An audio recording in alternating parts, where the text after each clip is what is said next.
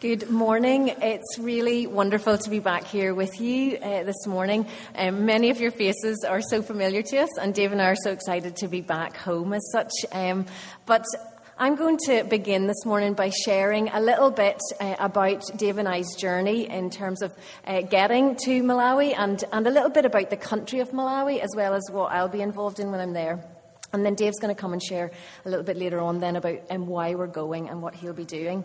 Uh, but on the on the screen, you should hopefully see a picture um, of uh, some some children uh, from Malawi, and then the slogan underneath: uh, "The warm heart of Africa. Now, that's actually the tourist slogan um, of Malawi, and the tourism board uses that. And I can honestly say that Malawi is a warm hearted place. Uh, the people there are warm and welcoming and extremely friendly um, on first meeting. And that's something that um, has always really impacted me. Um, every time I go there, um, folks always give such a warm and hospitable welcome. Um, they are also just so so interested and open and warm in terms of uh, wanting to know more about Jesus, and they're also wanting to really um, learn and understand more about what it means um, to know and follow Him. They're, they're warm in terms of wanting to think about spiritual matters. Uh, the country itself is also exceptionally warm. Dave demonstrated that by a hot water bottle, which is probably not the most uh, appropriate picture um, in terms of the heat. But when we arrive at the end of this month, it's probably going to be anywhere between 35 to 40 degrees and with lots of humidity. So you can think of us as you're putting on your boots and uh, scarves and winter coats, and we'll be probably not using any of those in the next few months.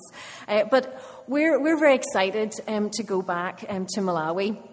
Dave and I are being sent out from Kirkpatrick Memorial as Presbyterian missionaries, and uh, Dave's going to share a little bit about what that means. But, but basically, we'll be going out um, under the Presbyterian Church in Ireland, uh, but we're going to be working in partnership with Scripture Union Malawi, and so we're really excited to go out there and to work um, very much alongside the folks that are already serving God in that place. Um, we acknowledge that we have not um, forced ourselves uh, upon Scripture Union. And the way that PCI works in terms of sending out missionaries is that they always wait for their partners to um, invite and to seek out uh, others to come and work alongside them and support them in their work. So that's very much um, why we're going out. We've been invited to, to, to, go.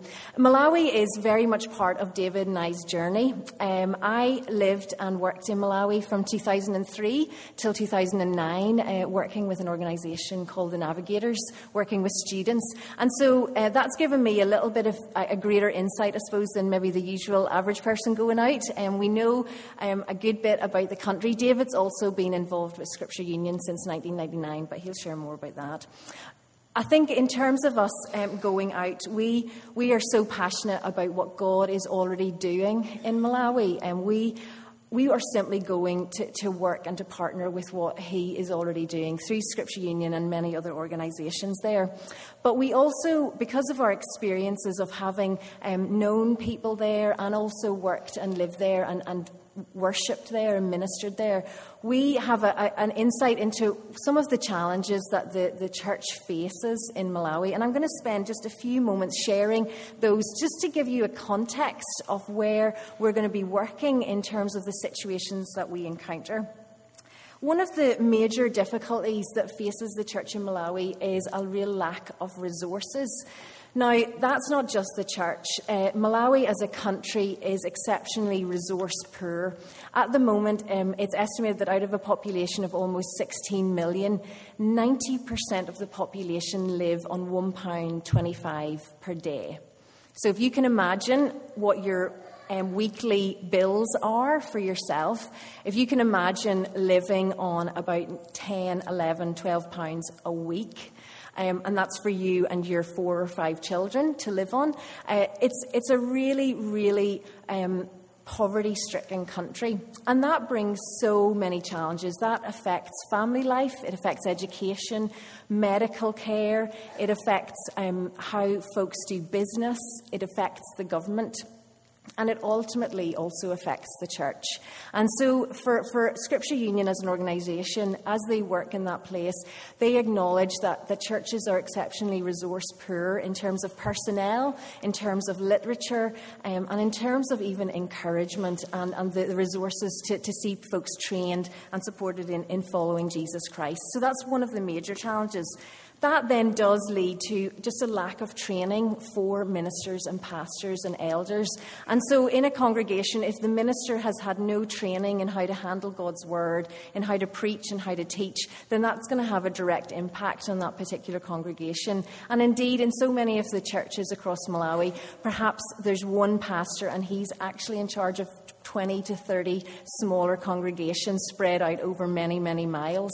So you can see that there's many challenges that the church has to face on a week to week and day to day. Another major difficulty that I encountered a lot when I was working there with students was that many, many folks had heard about Jesus, and that's something to be celebrated, something that we're excited and glad about. They had heard about Jesus, they, they had heard a gospel message, but they had not been encouraged to grow and to deepen their faith and understanding of God and of His Word. And so for me, sometimes I would meet young people and students who had regularly went to church or to Bible meetings, and they regularly uh, decided that they would follow Jesus afresh in those meetings. Now, that's, that's again not a really bad thing, but they never seemed to progress or grow in their understanding of what it meant to be a disciple, what it meant to really follow uh, Jesus in their day to day lives. And so that has really led to probably more of a cultural Christianity, more of a churchianity, to be honest. On, on a Sunday morning in Malawi, you'll see hundreds of people. Most people walk, they don't have vehicles. So you literally will see hundreds of people on a Sunday morning walking around um, the streets of Lilongwe, the capital city, and they've got their Bible under their arms and they're going to church. And they do have a belief and a, and a faith, a mustard seed, a small seed of faith. But for many of them, they just simply do not know what it really means to follow Jesus in their day to day lives, in their decisions about how they spend their money, in terms of integrity and honesty, in terms of living sexually pure lives. And so there then is many, many difficulties for the country of Malawi. At the moment, although 70% of people claim to be Christians, over a million and a half people have been infected with the HIV AIDS virus. And so there's also mass corruption in the government. Even within the last week, senior ministers in the government and senior officials were, were caught um, in their homes with thousands and thousands of dollars um, of just pure cash that they had siphoned out of government funds. And so that's some of the issues that are facing um, the, the people of Malawi and so things that cause them to, to really struggle in their day to day lives. So that's the context in which Scripture Union is working. Um, many challenges, but also great hope and, and great joy God is working there. There are many, many sincere followers of Jesus Christ, people who have moved on from a simple, simple faith and have been growing in what it means to know, love, and follow Jesus on a day to day. And it's really changing and impacting their lives. Scripture Union Malawi has a vision to see children, youth, and families of Malawi truly following Jesus filled with a hope, filled with an eternal hope um, in heaven and eternity with Jesus Christ, but also filled with a hope that can bring transformation to that nation. They, they want to see young people and families, they want to see them really truly living for Jesus in every area of their lives, not just simply on a Sunday. They really want to see them making choices that encourages and develops the country as a whole and can bring the hope and the light of Jesus into those situations. The director of Scripture Union Malawi is, is a friend of ours, Aman Chanika. Aman was actually here in Kirkpatrick last uh, late October, early November. Hemi came and spoke at one of the evening services. And Aman will continue to be the national director. Dave and I are not going out to suddenly run an organisation that we um, don't know that well. Um, is going to be our boss and will be very much overseeing the work that we're going to be doing. Uh, as a country, um, Malawi is not very big. Um, we were in a breakfast club this morning and we were telling some of the young people that Northern Ireland can fit into Malawi about eight and a half times.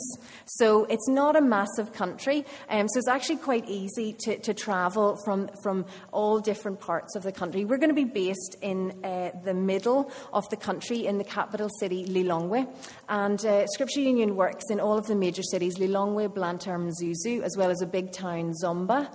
And then they also have two camp and conference centres in Kandy and Liwonde. And uh, th- those, again, those centres and, and where they work is very much working in primary schools with kids, running Bible clubs, very similar to SU's work here in Northern Ireland, and then also running camps and conferences. For myself, I'm going to be involved in the literature side of things. As I explained earlier, you know, there are a major lack of resources for the church in Malawi. And so Scripture Union are very passionate about trying to develop Bible literature, Bible study guides, daily Bible reading notes for all the churches. It's an interdenominational organisation. They want to see folks really uh, being given opportunities to get resources that can help them to understand God's Word and then live it out. And so, one of the major ways that they do that is working um, alongside different churches, going in and doing things called Bible reading promotion seminars. Um, especially in the urban areas, most people um, can read uh, to a certain level. And so, more and more, we're trying to encourage individuals in churches to, to have their own Bibles and to spend time reading them rather than simply um, have maybe never reading it, but just simply relying on their ministers and pastors. Now, obviously, we do encourage them to continue to go to church, but we want to see them personally reading God's word for themselves and allowing God's word to teach them and to change them. So that's something that I'll be involved in, hopefully, when I go out. The other major area is developing uh, literature in the, the mother tongue, uh, in the language of Malawi, which is Chichewa, the main language that most of the primary school education is done through.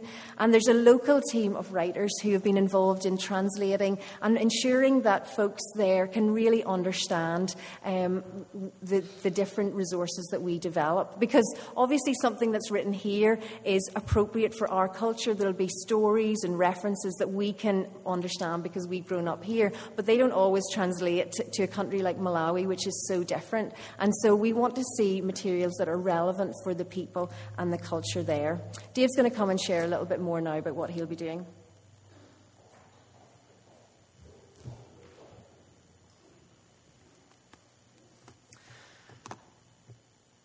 This really does feel like home, uh, and so it is good to be back. Um, with you again. From the day I first came here, Christoph knew right away I had a long uh, standing involvement with the work in Malawi, and that has been here uh, through my time. I started going to SU Malawi in 1999 as uh, someone to go and set up a library, uh, quite simply to go and set up a pastor's library that local pastors could use uh, to get resources because there are no books, and even if there were, they'd be far too expensive for anyone to buy individually. And so my connection has stayed with Malawi uh, in that particular area. But I will be going to mainly build capacity within the staffing and the volunteers. Scripture Union's primary work is in schools. I am a former teacher, and so I'll be going in to train staff members how to communicate the gospel in a school context for the current generation. They will teach me a lot before I will ever teach anything. Uh, culturally, we have to be very sensitive about how this is done. And even within the country itself, the cultures between the north, the south, and the centre uh, is vast and wide. So we'll be doing a lot of learning uh, before, uh, before we do anything much at all. One of the first bits of learning will be the language. We are going to be learning Chichewa for November and December quite intensely every morning for about three hours. Uh, someone will be coming to our home and teaching us uh, because all primary education is taught in Chichewa. And so to teach teachers, uh, they may only speak Chichewa. And so we'll be learning that, and we'll keep that going for the first year anyway to see how we get on with it. I'm really not very good at languages, so it's going to be a fun journey for the first two months anyway. We'll be starting work then in January. After the Christmas break, getting into the work with the staff and Bible clubs and schools. Another area of work that I will have is developing a camping ministry in training people uh, how to run and lead at camps. And Pam and I will then be working together in this about how to lead small groups and small group Bible studies. But one of the major areas of work is, believe it or not, a building project. Now, if you've been, been round here long enough, you know the only thing I'm really good for is building bread um, and sometimes Lego. Uh, but a building a camp and conference centre is not exactly my forte and what I trained as, and they don't teach you that at Union College. So, to go out and do a building project is a huge task, but it's a vital one for two reasons. One, it's a source of finance, income generating project for the ministry so that it can have a sustainable income. But more importantly, it's about hope. It's about transforming a nation. So you're looking at a picture of a half built conference centre. Where the pictures are taken, there's going to be a 96 bed uh, dormitory uh, for young people to come and be at camps, but we're also building classroom blocks. You see, primary education is compulsory, but secondary education isn't, and you have to pay for that. It's £30 a year, but for some families that's far too expensive. And so, for young boys and girls in their teenage years, they sit around the village or they sit under the trees waiting on someone to come and offer work. What we are planning to do as a movement of Scripture Union is to do life skills training, where we'll bring groups of teenagers and those in their 20s who haven't been able to get education, teach them how to make bread, teach them basket work, leather work, watch repairs, bicycle repairs, teach them agriculture, horticulture, in short little blocks that they would come to over a period of two years so that they can go into their village and they can be self sustaining in uh, their family life in terms of enough food, but also financially as well. And along with this, we want to give some biblical training so that they can be the leaders who are transforming the next generation um, in their villages, out in the country and the rural areas. So that's going to be uh, the main bulk of work that I will be involved in. We will put a caveat in all of this. Once we get there, who knows? It's Africa. Even more specifically, it's Malawi. Uh, you have a plan A, but you do keep going through the alphabet to Z, and you make sure you have a plan for everything that could happen. So, whenever we report back in two months' time or three months' time, and you hear that me, rather than putting bricks together on a building site, I'm milking goats or something, don't be surprised. That's just how it goes. But the Lord will lead us, as He has led us, to whatever He desires us to do. Hopefully, as you have sat down your pew this morning, you've received one of these prayer cards. There's some prayer requests on there. Um, on the top of the slide, I've called this Sending Us. You are our sending congregation. We are communicant members here at Kirkpatrick Memorial. You are sending us, not as mission partners, but as your missionaries. What that means is that on your behalf, we are doing part of this congregation's engagement in global mission.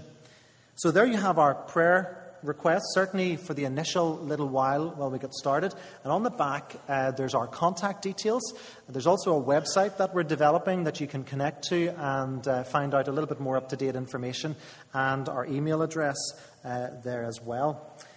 So we ask for you to pray for us and for the work of SU Malawi. Please do remember to to pray for the work of SU Malawi. We just happen to be the people going there but it is God who uses this ministry in the country to bring the nation to Himself. Do keep in touch. If you Skype, if you FaceTime, we would love to see you um, and your family and to see how things are going because you are our family. And so we want to be praying for you. And to do that, we need to know information. So please do Skype or FaceTime us. You can email us, you can text us. My personal favourite is a letter, uh, but that's no pressure.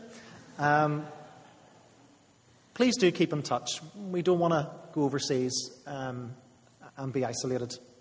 You are our family, and this is what the family does for each other. And we will be writing back to you, and we'll be sending videos back to you as well, um, so that we can keep in touch that way. Maybe this is a little bit of a braver one. Why didn't you come for a visit? My father in law turns 76 at Christmas, and he's coming out in May or August next year. You're never too old, you're never too young. Why not think about coming out for a wee visit? 10 days, two weeks, holiday, come and see us and see what we're getting up to. Of course, there'll be other opportunities for groups to come out and things like that, but maybe that's something that would be attractive to you to come out and spend your holidays in the warm heart of Africa and also seeing a little bit of the work that we do. We're going out with the Presbyterian Church in Ireland. Um, one of the very first things I learned about this congregation is that we're not particularly Presbyterian in many things that we do, which isn't a bad thing at all. But also in your uh, pews today, you would have got a wee envelope United Appeal for Mission. This is your opportunity to give to mission. Now, it doesn't go directly to us, it goes to the mission of the whole church. So it supports the work of social witness in Ireland. It supports the work of mission in Ireland. It supports the work of the Youth and Children's Board. Uh, and it also supports the work of mission overseas. By your giving to the United Appeal, either through this envelope or if you have your pack of envelopes at home, you'll notice that one of them has a set of white envelopes on the top. There's United Appeal opportunities there to give to the work of mission. It doesn't go to pay for a big building in the centre of Belfast, it goes to the work of mission. Without United Appeal, we can't go to the mission field. Without United Appeal, we can't stay on the mission field. And without United Appeal, we can't come home to tell you the stories of what God is doing across the nations so that the vision is growing of all the nations being drawn to Him. You can find out a little bit of the work. It's quite a literature morning for you, but in your October update, there is the United Appeal briefing for you to have a read at and see uh, what the money of United Appeal is going to. United Appeal is separate from the free will offering, it is its own uh, offering to mission, um, and so you have everything there. And we want to say thank you for your giving to that because it does enable us to be on the mission field and to be part of this work that God has called us to do. So there you have it. That's the work that we've been called to do in Malawi. We'll be living in a three bedroom house. Um, it will be about two miles from our office. We are getting a Land Rover, which I'm quite excited about. We're inheriting it. I've shipped out a scooter, so you'll see me whizzing around uh, pictures in a scooter round Lilongwe. Everything practically is coming together little piece by little piece. But why are we doing this? I came here four years ago. I came here to be mentored and really to be trained as a Presbyterian minister. And whenever January this year came round and it was time to start thinking about what the future was, we got a bit of a shock because for us, all of a sudden it wasn't about staying in Ireland. God was opening doors for us to go overseas. And for me, that was a huge question in my life. One, was I letting this congregation down by not going into what I should be going into uh, as an assistant minister, a, a, congregation here in Ireland? Was there going to be disappointment that that's what uh, wasn't going to happen?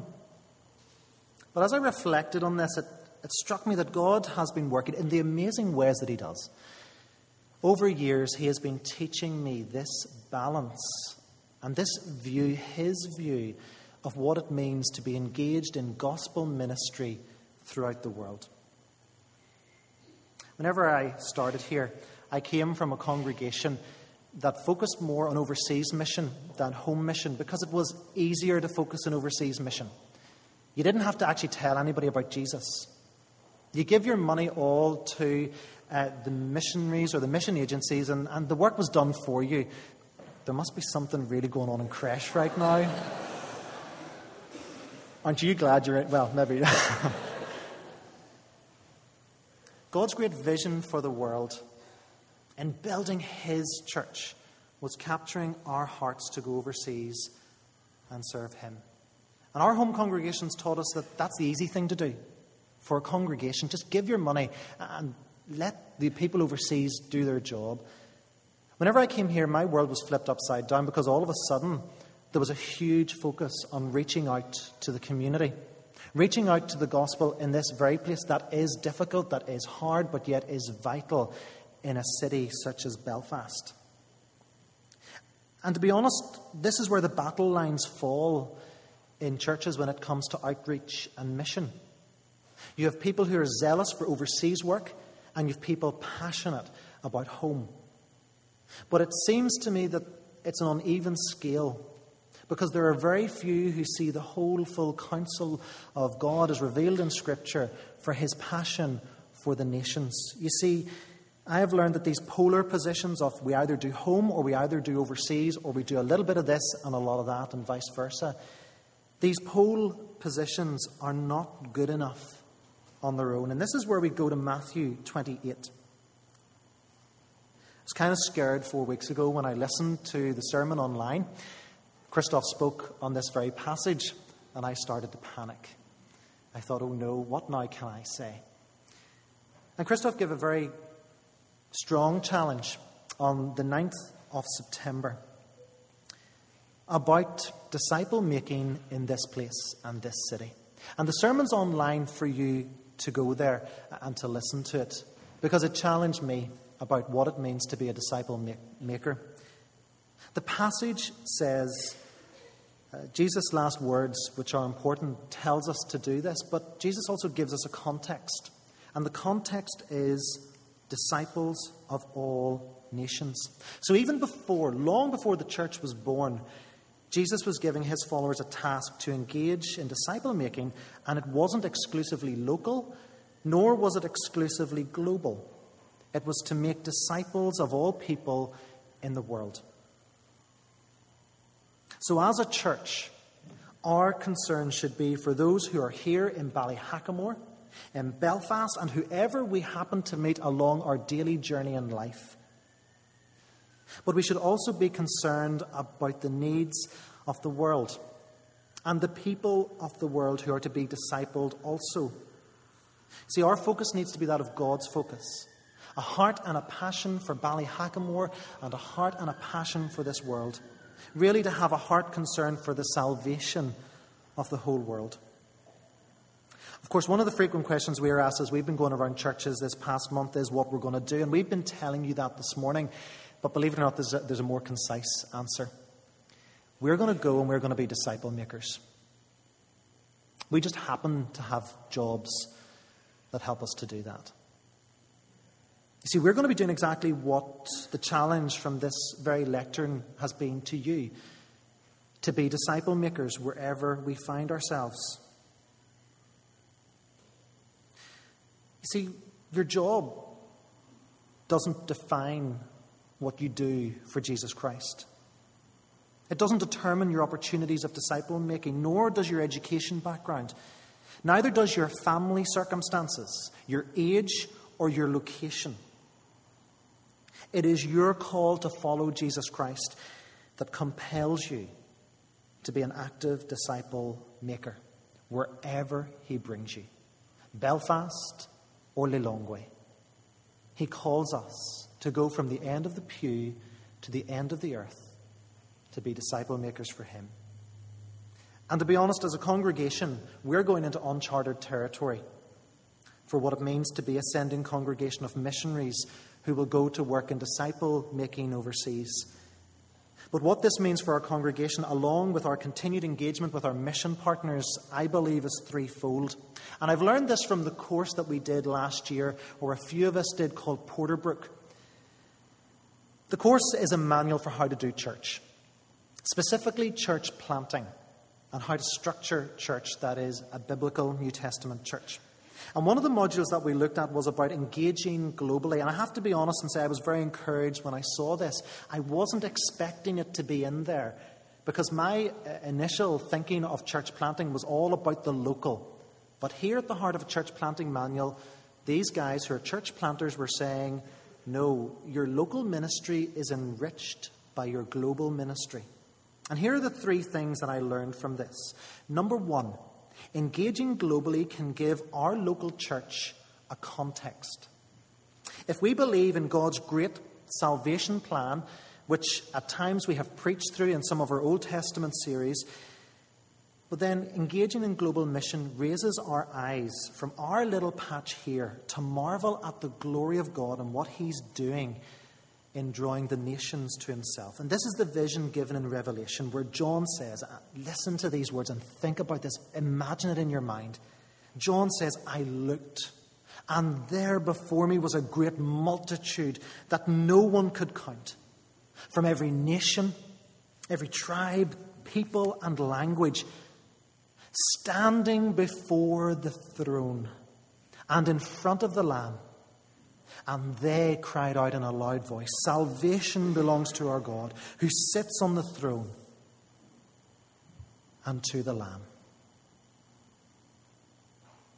That image should not be nice, middle class, white people standing in front of a golden throne of however we vision it. It is going to be every spectrum of coloured skin, every gender, every age, every language, every tribal colour and marking. This is God's image to us of what He wants, what we're getting to in the place that He has prepared for us. So that's the first thing. Engaging globally gives our local a context. Secondly, engaging globally can give our local church a focus. When we look at the work of God uh, across the world in building His church, it can give us a, a, renewed passion or a renewed energy and hope that the work here is possible. I don't know if you ever think, you know, it is just too hard. Just couldn't do it. I couldn't have that conversation. I, I couldn't mention Jesus to anyone in my social standing. It's only in the safety of church that I can do that. Well, when we raise our eyes and look at the world and what God is doing in countries that are so close to the gospel, our hearts can do nothing but open in honesty before God and say, Well, if you can do it there, you can do it here. God is preparing the world for the new creation. But the thing is, with the new creation, there will be no opportunities to share the gospel. Time is short. And so, bringing the gospel to the ends of the earth is the one thing that the church can do now because in the future it won't be able to. Engaging globally can give our local church a focus to inspire us to what God is doing so that we can believe He can do it here with the knowledge that time is running out. And thirdly, engaging globally can give our local church new cultural insights. Global mission gives us contact with people of different cultural backgrounds, and this can prepare us for the world who are coming to our doorstep. Tim Keller, for the past number of years, has been beating a drum, and that drum beat has been that people are flocking to the cities. Whether it be from the rural areas of countries, nationals moving into their national capital, or whether it's people from other countries moving into other cities, he's saying this is happening. And it's no different here in Belfast. You think back 10, 15 years ago and what the demographics would have been. They've now completely changed, and it's increasing with those who are coming and choosing to live here in Belfast. These are souls who need to know the love of Jesus and who also need to be discipled. Engaging globally will help us as a congregation to engage with people who are coming to our doorsteps, choosing here to live, because our cultural awareness, the cultures of the nations of every tribe and language, will be heightened so that we can reach out to those in this nation who are coming from overseas. So, as we study the New Testament, we see that the gospel is a global message. And it needs to be taken and it needs to be supported from the end of the pew to the ends of the earth. The battles in church are not about the local focus versus the global focus. We are to be disciple makers of all nations and to allow ourselves to catch God's vision of seeing the world drawn to Him. And this vision grows when we do life together as a Christian community. It grows when we inspire each other in these moments of, of community to, to keep going and, and presenting the gospel. It also grows when we engage with the world of Belfast in reaching it and its many growing cultural differences with the gospel. And it also grows when we become concerned about the disciple making work that is going on in the world. Folks, engaging globally is not the call of a maverick few. It is the call and responsibility of everyone who claims to be a follower of Jesus Christ. Let's pray. Father, this morning we have raised our eyes beyond our little patch here. And we have tried to engage with what you're doing in the world. And for us as a congregation, we're, we're at the start of that in, in a new, uncharted territory of, of sending missionaries overseas. But we thank you that our connection with missionaries overseas and our mission partners grows us in the great vision that you wish to impart to us of your heaven, the one that is prepared for us where you are drawing all the peoples to yourself. Father, thank you that it is the privilege to be engaged in disciple making here and across the world. Help us to know how to do this well so that we can more and more grow in love of you and your plans of salvation for this world. Father, inspire us today. Inspire us tomorrow and continue to inspire us as we fellowship and community together and as we go out into Belfast and into this world to proclaim the truth of your risen Son, Jesus Christ. In whose name we pray. Amen.